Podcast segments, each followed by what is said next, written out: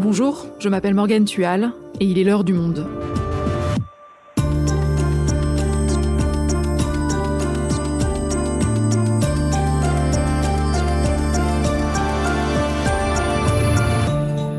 Aujourd'hui, Chelsea Manning se livre.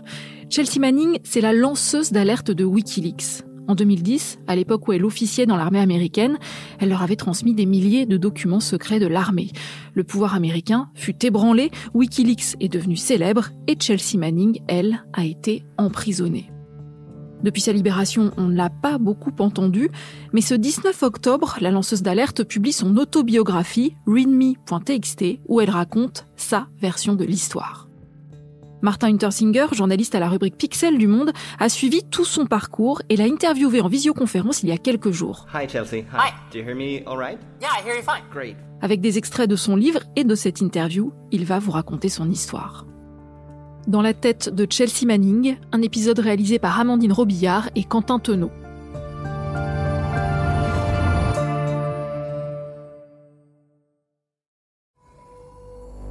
Un site internet américain a dévoilé les images de ce qui ressemble à une bavure de l'armée américaine en 2007 dans la capitale irakienne.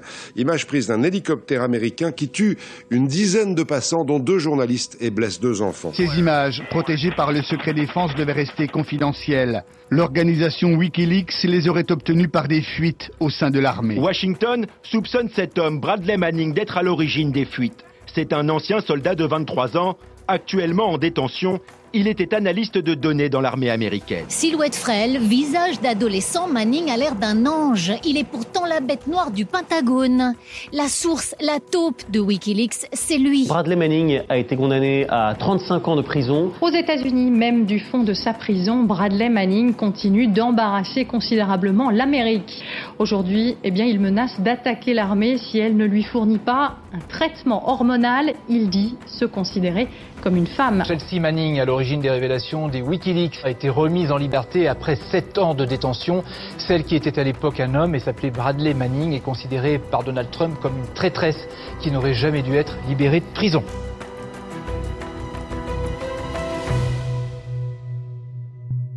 Jusqu'ici, l'histoire de Chelsea Manning, ce sont les autres qui l'ont racontée. Avec la sortie de son autobiographie, cette lanceuse d'alerte reprend le contrôle sur son récit. Je voulais rétablir les faits concernant mon histoire, parce que j'ai le sentiment que ma voix a été oubliée dans tout ça. On a souvent parlé de moi, mais je n'ai pas beaucoup eu la parole. L'idée était aussi d'amener du contexte sur qui je suis, d'où je viens. Beaucoup de gens pensent que je suis spéciale, que je suis une personne extraordinaire. Mais en réalité, je suis juste une personne ordinaire et on peut facilement s'identifier à ma vie, à mon histoire.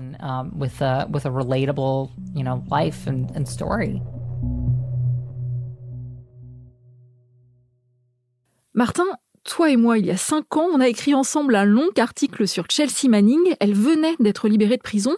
Cet article, je l'ai relu pour préparer cet épisode. Et en introduction, on écrivait qu'il était très difficile de répondre à la question qui est Chelsea Manning? Parce qu'en fait, on a découvert son existence alors qu'elle venait d'être arrêtée. Est-ce qu'aujourd'hui, avec cette autobiographie, on peut enfin répondre à cette question? Oui, beaucoup plus qu'il y a quelques années. C'est la première fois qu'on l'entend sur le long cours. Alors bien sûr, on connaît l'histoire de Wikileaks, des fuites de documents, sa condamnation, mais il restait quand même des zones d'ombre ou des zones inconnues sur son histoire à elle et sur la grande histoire. Par exemple, pourquoi elle a fait fuiter euh, ces documents, euh, elle y consacre un long passage. On comprend aussi que bah, sa vie a pas été très très marrante, elle a dû se battre toute sa vie dans sa jeunesse parce que c'est une petite fille trans dans l'Amérique rurale ultra conservatrice de l'Oklahoma, dans l'armée où ses convictions étaient en contradiction avec ce qu'on lui demandait de faire et en prison, elle a subi des conditions de L'histoire de Chelsea Manning, elle commence donc dans cet État du sud des États-Unis. Elle n'a pas encore fait son coming out trans, elle est donc connue sous le nom de Bradley. Oui, son histoire, c'est l'histoire d'une femme trans qui est née donc de sexe masculin. Donc dans son enfance, elle subit beaucoup de moqueries, de violences. Euh, elle raconte dans son livre qu'un jour, elle embrasse un garçon, ça devient vraiment un drame. Ses parents sont convoqués par euh, la directrice de l'école. Donc dans son livre, elle raconte, et, c'est euh, très important pour comprendre son parcours, qu'elle grandit dans un environnement si transphobe qu'elle met du temps à prendre conscience en fait de sa transidentité. Et pendant longtemps, elle ne va pas bien et en fait, elle ne comprend pas pourquoi. En plus de ça, elle a des parents alcooliques, euh, son père est violent, donc elle a vraiment une enfance qui n'est ni apaisée ni heureuse. Mais elle va quand même trouver des choses qui vont l'aider dans sa jeunesse, l'école, elle est vraiment très forte à l'école, ou sa découverte de l'informatique. Oui, parce que son père lui offre très tôt un ordinateur. Elle a seulement 6 ans. Elle se passionne pour les jeux vidéo. Vers 10 ans, elle développe ses propres jeux, puis son premier site internet. Pourquoi ça la passionne autant? Dans son livre, elle a une jolie citation. Elle dit Sur Internet, j'étais adulte. Qu'elle arrive vraiment à se détacher de l'identité de garçon qui lui était assignée, dans laquelle elle se reconnaît pas. Et elle trouve en fait des clés auxquelles elle, elle n'avait pas accès, elle ne pouvait pas avoir accès dans son environnement familial et scolaire ce qui est intéressant, c'est que cette passion pour l'informatique, elle va en fait influencer la manière dont elle voit le monde. Exemple un peu bête, mais très important pour les gens de sa génération, celui de Napster, qui était un logiciel qui permettait de télécharger n'importe quelle musique. À l'époque, c'était illégal, mais ça a vraiment révolutionné le, le monde de la culture. Elle a 14 ans quand Napster ferme, et ça l'a remué un peu politiquement. Ça l'a mené à se poser des questions sur le gouvernement, sur ses droits. Donc, en un sens, ça l'a politisé. Et du coup, à l'instar euh, d'autres lanceurs d'alerte, hein, comme Edward Snowden, sa conception du pouvoir est quand même influencée par le numérique.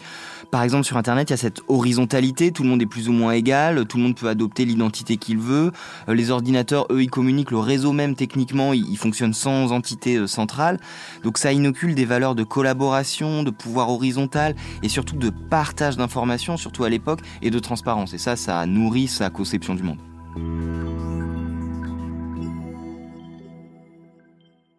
Et alors comment cette jeune femme va-t-elle finir par atterrir à l'armée?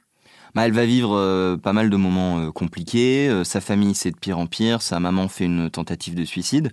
Elle finit à la fin de son adolescence à partir à Chicago, où elle passe un été sans domicile fixe. Elle vit à moitié dans sa voiture ou chez des gens qu'elle rencontre en boîte de nuit. Donc c'est une période difficile, mais elle raconte dans son livre aussi qu'elle découvre le quartier LGBT. Et pour elle qui vient de la campagne, c'est vraiment une libération. Et puis elle, continue à habiter en fait euh, Internet et le monde numérique. Elle pirate un peu des sites. Euh, qu'il méritait, comme elle dit. Donc elle, euh, elle fraye un peu avec Anonymous. Donc voilà, elle est dans ce moment-là de sa vie. À un moment donné, il y a sa tante qui vit sur la, côte est des États-Unis, qui la prend sous son aile, qui l'accueille. Elle s'inscrit à l'université, elle cherche un peu à se donner un, nouvel objectif, et c'est là qu'intervient l'armée. Mais pourquoi l'armée? Que pense-t-elle trouver là-bas? Bah, C'est ce que je lui ai demandé. À ce moment-là, la guerre en Irak était un événement majeur, un sujet de conversation omniprésent, et je voulais me rendre utile dans ce monde. Um, je pense qu'être une personne trans a pu jouer, dans le sens où je ressentais une immense pression pour me conformer à ce que ma famille, et particulièrement mon père, voulait que je sois. Mais ce n'était pas le seul critère. Je pense que j'étais surtout animée par la volonté de faire quelque chose pour ce que j'estimais être le bien commun. Je voulais faire quelque chose de plus grand que moi et pour le bien public. Elle commence donc dans différentes bases aux États-Unis où elle apprend à devenir analyste. C'est en gros quelqu'un qui reçoit des informations, des données et on fait des rapports. Puis elle est envoyée en Irak, et c'est là qu'elle va commencer à se poser des questions.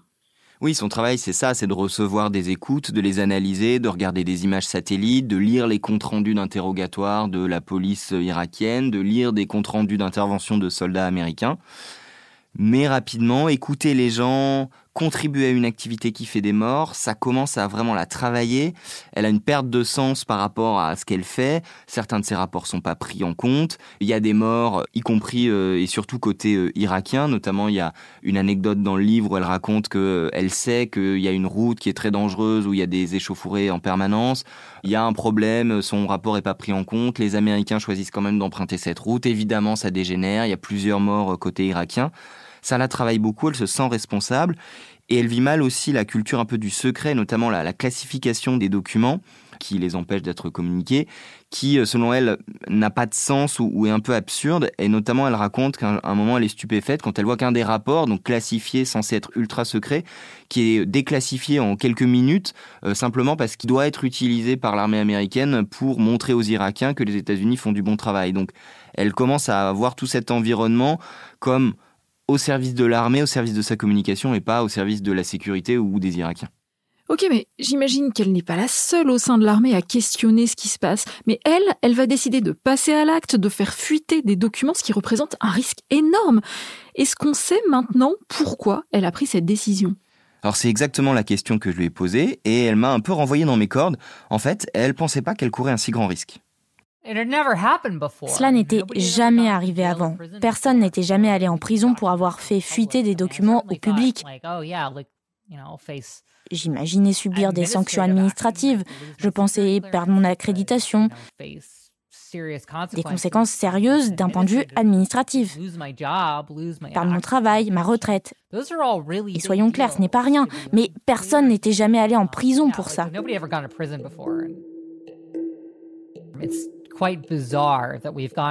C'est étrange de vivre à une époque où révéler des informations dans le domaine public est un crime. Uh, C'est absurde. Donc ça explique euh, en fait qu'il n'y a pas eu de moment eureka, de déclic, d'événement vraiment spécifique qui lui fait dire euh, là c'est parti, on, je dois faire fuiter les documents. C'est vraiment le, le, produit, le résultat d'un malaise qui grandit au fil des mois. Et dans le livre, c'est même surprenant, c'est vraiment une décision quasiment banale, quasiment du quotidien, qui est vraiment logique donc elle va donc décider de, transmettre ces documents à la presse et d'abord elle s'adresse à des sites d'information euh, traditionnels, elle approche le Washington Post, elle approche le New York Times, mais ils ne lui répondent pas, euh, ils la laissent mariner. Du coup elle décide de se tourner vers un petit site euh, dont pas grand monde n'a entendu parler à l'époque, Wikileaks. La suite, on la connaît, on est en 2010, ces révélations font le tour du monde. C'est la plus grande fuite de secrets militaires de l'histoire. Le pouvoir américain est ébranlé. Pour la Maison-Blanche, la publication de tels documents est irresponsable. Elle met en péril la sécurité des Américains et des Alliés. Et Julian Assange, le fondateur de Wikileaks, devient une star. Pour de nombreux États embarrassés par les révélations, euh, Julian Assange est un peu l'ennemi public numéro un. Martin, je sais qu'on en a déjà parlé ensemble dans un précédent épisode sur Julian Assange, justement, mais est-ce que tu peux nous rappeler rapidement ce qu'ils contiennent, ces documents que Chelsea Manning a fait fuiter? C'est une publication euh, en plusieurs fois, hein, c'est au printemps 2010 et jusqu'à la fin de l'année, qui commence par une vidéo d'une bavure américaine que Wikileaks a appelée Collateral Murder, donc meurtre collatéral, où on voit un hélicoptère américain abattre euh, des civils, dont des journalistes de l'agence Reuters. Ensuite, il y a des millions de documents confidentiels de l'armée américaine sur ses opérations en Afghanistan, puis en Irak, dont avec des révélations euh, sur la réalité de la guerre. Ça se termine aussi sur la publication de télégrammes diplomatiques, donc de la diplomatie américaine. Donc le pouvoir américain globalement est furieux. Et très vite, après les premières publications, Chelsea Manning est arrêtée. Elle a été dénoncée par un hacker à qui elle s'était confiée. Et à partir de là, ça va être une descente aux enfers. Oui, alors elle est d'abord euh, transférée de l'Irak où elle est basée jusqu'au Koweït, dans une base euh, américaine. Au début de sa détention, les premiers jours, ses conditions de détention sont plutôt bonnes.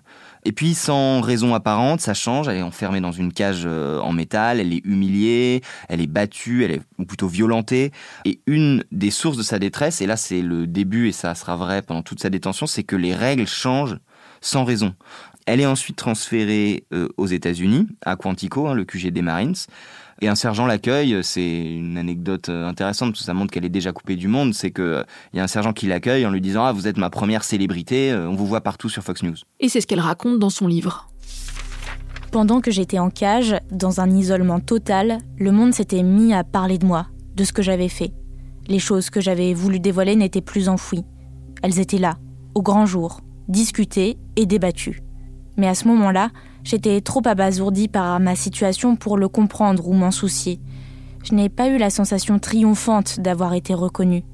Je m'efforçais de survivre, minute après minute. Donc à Quantico, les conditions de détention, elles sont assez terribles. Elle est placée à l'isolement, elle peut parler à personne, elle n'a pas le droit de dormir ni même de s'appuyer au mur de sa cellule avant 20 heures. Pendant la nuit, les gardiens la sollicitent toutes les 5 minutes euh, pour vérifier qu'elle est en vie. Euh, elle n'a pas le droit ou quasiment pas le droit de faire de l'exercice. Le rapporteur spécial de l'ONU sur la torture qualifiera ces conditions de détention, je cite, de cruelles, inhumaines et dégradantes. En clair, euh, une forme de torture. Et puis arrive son procès en 2013, trois ans après la publication des documents. Comment ça se passe? Alors la raison pour laquelle elle a fait fuiter ces documents, à savoir que le public n'était pas informé sur la réalité de la guerre, absolument pas sa place au procès. C'est un tribunal militaire. Tout ce qui intéresse le juge, c'est est-ce que vous avez fait fuiter les documents? Manning dit oui, forcément, elle a fait fuiter les documents, mais le pourquoi n'a aucune importance. Elle peut pas dire je l'ai fait pour le bien public, je l'ai pas donné aux Chinois ou aux talibans, mais à une organisation euh, journalistique. Et du coup, elle ne s'exprime quasiment pas. Au final, elle est reconnue coupable de toutes les charges, sauf euh, la pire, hein, qui était aide à l'ennemi. Elle est condamnée à 35 ans de prison. C'est un verdict extrêmement dur. C'est d'ailleurs la peine de prison la plus lourde jamais infligée à quelqu'un qui a fait fuiter les documents. Et on écoute la réaction de son avocat, David Coombs, juste après l'annonce de cette condamnation. J'ai représenté des centaines de clients. Des clients qui ont fait face à plusieurs accusations, des personnes qui ont commis des crimes, assassiné des gens, molesté des enfants, et ce genre de clients purge des peines moins longues que celles de Manning. Et quelques jours plus tard, celle que le monde entier connaît alors sous le nom de Bradley Manning annonce qu'elle est une femme, qu'elle veut qu'on l'appelle Chelsea Manning et qu'elle réclame un traitement hormonal pour entamer une transition de genre. À ce moment-là, elle est donc en prison. Est-ce qu'on va lui accorder? Oui, pour cela, elle va devoir mener une bataille euh, intense, euh, juridique, administrative avec euh, l'administration pénitentiaire. Elle est même allée jusqu'à faire une grève de la faim de quelques jours. elle a fini par obtenir un traitement hormonal, puis une chirurgie de réassignation sexuelle. Mais c'est extrêmement compliqué, notamment elle raconte dans le livre qu'on l'empêche, par exemple, de laisser pousser ses cheveux. Ça contribue évidemment à l'énorme mal-être qu'elle ressent en prison, où elle fera plusieurs tentatives de suicide. J'ai besoin d'aide et personne ne me l'apporte. Je vis dans un cycle d'anxiété, de colère, de désespoir, de deuil et de dépression. Je ne peux pas me concentrer. Je ne peux pas dormir. J'ai tenté de mettre fin à mes jours. Ce qu'on vient d'entendre, c'est l'extrait d'une longue lettre qu'elle envoie à Barack Obama en 2016 pour demander une réduction de peine. Ah oui, c'est son dernier espoir. Euh, Obama s'apprête à, quitter la, Maison Blanche. Euh, au début, euh, pas de nouvelles, rien ne se passe. Et puis trois jours seulement avant la fin de son mandat, Obama commue sa peine. Cinq mois plus tard, le 17 mai 2017, elle est libérée.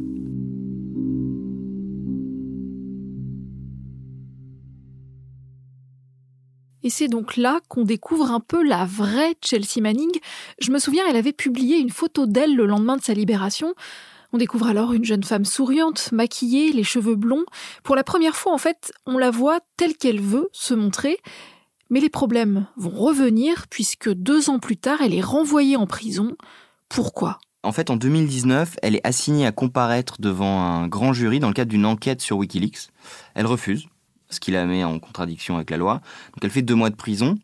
Elle ressort, mais seulement quelques jours plus tard, ça recommence, elle est de nouveau assignée à comparaître et elle est incarcérée car elle refuse de répondre à des questions sur Julian Assange. Elle y passe en tout dix mois. Elle fait une tentative de suicide, de nouveau, et elle est libérée finalement en mars 2020. Et tout ça nous amène à aujourd'hui et à ton échange avec elle il y a quelques jours. Après tout ce que tu viens de nous raconter, comment elle va maintenant, Chelsea Manning? Bah, je lui ai posé la question, en tout cas en visio, euh, pendant les quelques minutes que j'ai pu passer avec elle. Elle m'a paru en forme, en bonne santé. Euh, d'ailleurs, c'est ce qu'elle m'a dit. J'ai été sans domicile fixe, je suis allée à la guerre, j'ai été emprisonnée. Ces trois expériences se sont quasiment succédées. Elles m'ont beaucoup changé. Elles ont fait de moi ce que je suis. Et j'en suis sortie plus forte.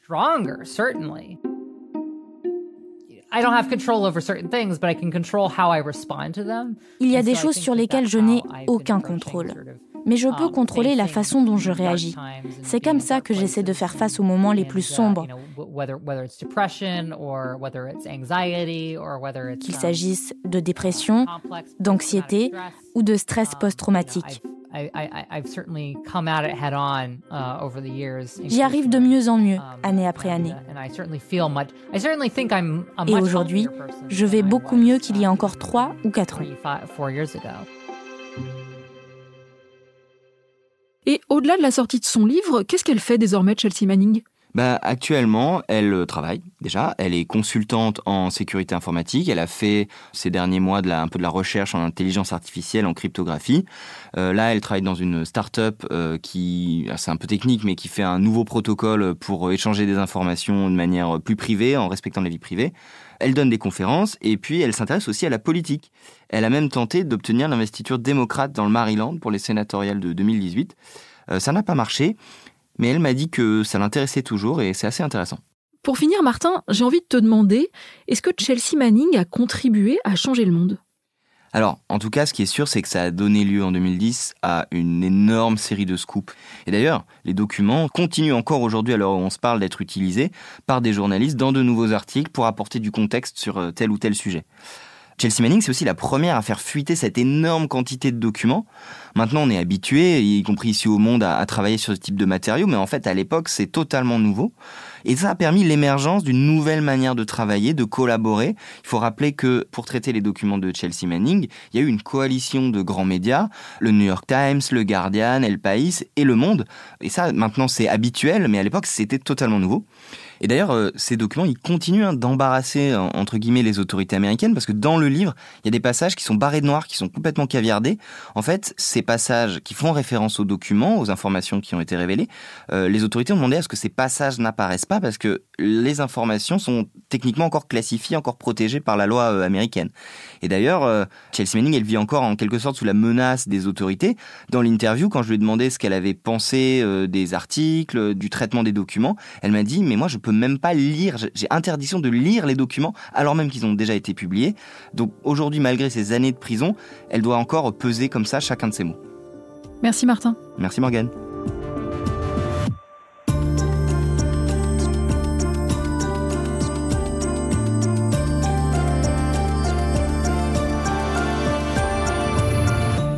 Et pour lire les bonnes feuilles du livre de Chelsea Manning et retrouver tous les articles que Martin Untersinger lui a consacrés, abonnez-vous sur notre site lemonde.fr. C'est la fin de l'heure du monde, le podcast quotidien d'actualité proposé par le journal Le Monde et Spotify. Pour ne rater aucun épisode, vous pouvez vous abonner gratuitement au podcast sur Spotify ou nous retrouver chaque jour sur le site et l'application lemonde.fr. Si vous avez des remarques, des suggestions ou des critiques, n'hésitez pas à nous envoyer un email à l'heure du monde L'heure du monde est publiée tous les matins du lundi au vendredi. On se retrouve donc très vite. À bientôt!